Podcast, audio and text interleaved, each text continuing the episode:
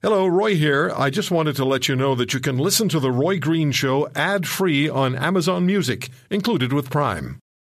He's like a superhero without the costume. This is The Roy Green Show on the Chorus Radio Network.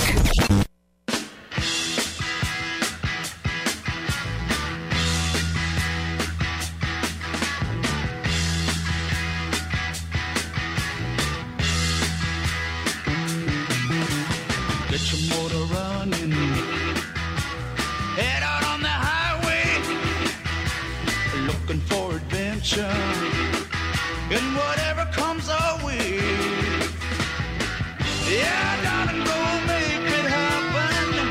Take the world in a loving embrace. So, just started speaking about this a little while ago, top of the show, and the emails have been busy and opinions have been strong. I'll get to an email or two in a couple of minutes. And it's the story about the Algerian man, this is Canadian Press, who is suing this country, suing the federal government of Canada, for abuses he says he suffered at the hands of American security forces after he left Canada 15 years ago. And again, I'll just read from the Canadian Press story. The unproven allegations by Djamel Ameziane, who was never charged or prosecuted, raised further questions about Canada's complicity in the abuse of detainees at Guantanamo Bay, the topic his lawyer says demands a full-scale public inquiry. The quote from Mr. Ameziane is, "My current situation is really bad. I'm struggling to survive. I was repatriated from Guantanamo and left like almost homeless. I couldn't find a job because of the Guantanamo stigma and my age, so a settlement would be very helpful to me to get my life back together." In a draft statement of claim obtained by the Canadian Press, Ameziane is seeking damages of $50 million on the grounds that, quote, "the Crown's conduct constituted acquiescence and tacit consent to the torture inflicted upon the plaintiff," end quote, the lawsuit alleges. Canadian intelligence, the suit alleges, began sharing information with the Americans after failing to pick up on the 1999 Millennium Plot, in which Abdul Ressam, another Algerian who had been living in Montreal, aimed to blow up Los Angeles Airport. After 9/11, Canadian agents interrogated Ameziane at the infamous American prison in Cuba, as they did Canada's Omar Khadr, according to the claim. And it goes on to quote Nate Whitling, Mr. Ameziane's Edmonton-based lawyer. The lawyer who said he planned to file the lawsuit in Court of Queen's Bench in Edmonton tomorrow said Ameziane would be prepared to put the claim on hold in exchange for an inquiry. Whitling also said two other people planned similar suits that named the federal government, the RCMP, and Canadian Security and Intelligence Services. Public Safety Minister Ralph Goodale had no comment, given the pending legal proceedings. All right. So what's your response to a $50 million lawsuit against this country by a man who says that Canadian agents were complicit with Americans in his torture while he was imprisoned at Guantanamo? I'll read you some other quotes from Mr. Ameziane. 1-800-263-2428. 1-800-263-2428. I had the feeling all along, I mean, and I'm sure I'm not the only one, that there were going to be more lawsuits after Omar Khadr was paid. Let's talk to Lynn in Walkerton, Ontario. Hi, Lynn. Hi, Roy. Appreciate your call. Thanks. Well, you know what? Trudeau set a precedent with the Khadr payout. Now we're screwed. As far as I can tell, he has... we're going to be forking over all kinds of money, because what do you do after you've paid Khadr? There's more, and they will expect to be paid off too. That's our money.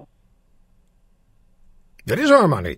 And if it does nothing else, it underscores that Mr. Trudeau should have let this case, or Khadr's case, go to court and be settled in a courtroom in Canada, yes, by the Supreme Court if necessary. Yes. But that's not the way it played out.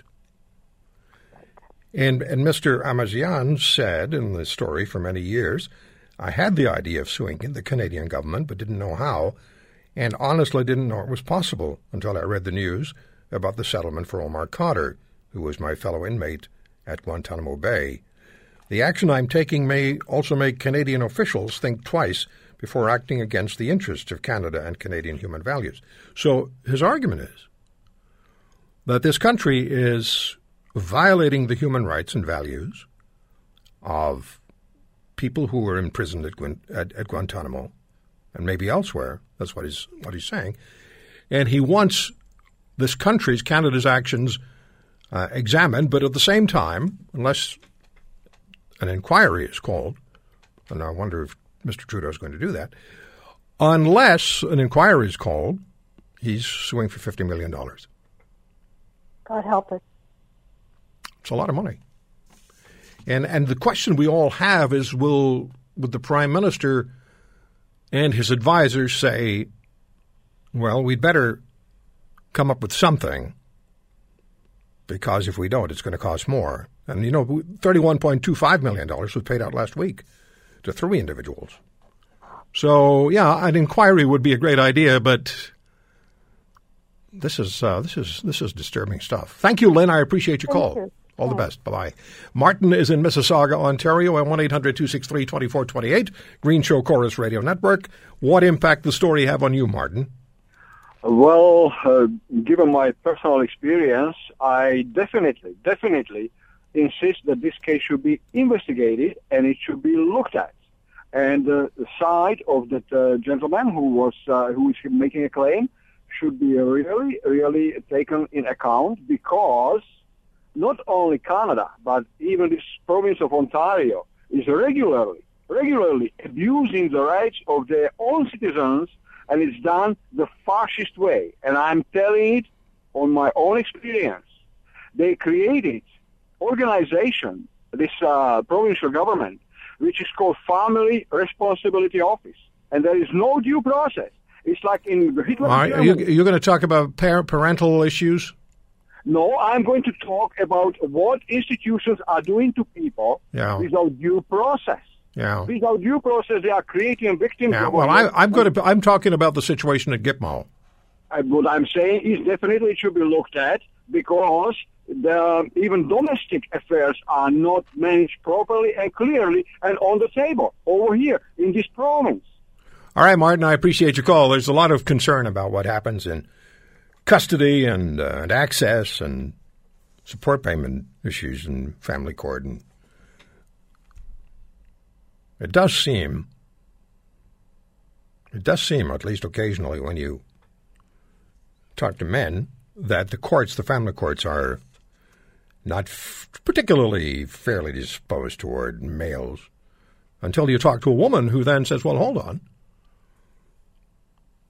and tells her story. And that's why lawyers and judges will tell you family court is the last place you want to be.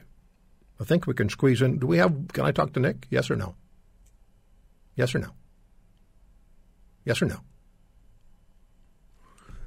Okay, let me talk to Nick. Let me make an executive decision here. Hi, Nick. Go ahead in London, Ontario. Nick, are you there, sir? Hello? Yes, sir.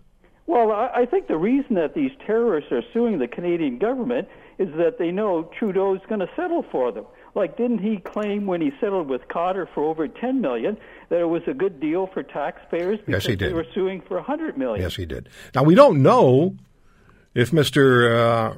Ameziane is a terrorist. He was held at Gitmo for, I think it was either 11 or 13 years. He applied for refugee status in Canada, and I gather it wasn't granted. The story doesn't say that, but it doesn't tell whether it was. Well, I guess not, because it would be one of the highlights, one of the headlines that he would.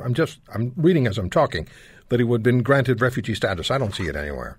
Well, doesn't he have the same lawyer that Khadr had? Yeah. Mr. Whitling did work on the Khadr case along with Dennis Edney. Dennis Edney was the lead lawyer, as I understand. Well, these lawyers probably figure it like it's easy money. Well, I don't know. I wouldn't impugn the motives of lawyers. It's tough being a lawyer because you take cases that are unpopular, and then by extension you become unpopular. But at times, lawyers must take unpopular cases in order to support the fundamentals of our Constitution. So let's not be too hard on lawyers. Yeah, but you look at the states, if a terrorist was to sue the American government, there's no way the Americans would settle outside of the Supreme Court. No, we don't know that, Nick. Well, I haven't heard of an American. No, I haven't either, not off the top of my head. I appreciate your call, sir. In London, Ontario. When we come back, the President of the United States is on his Asia tour. He starts in Japan, or he's in Japan. Played some golf with the Japanese Prime Minister. They said they didn't keep score. Come on. Donald Trump does not participate in anything that where he doesn't keep score. If Donald Trump says he didn't keep score, that means he lost.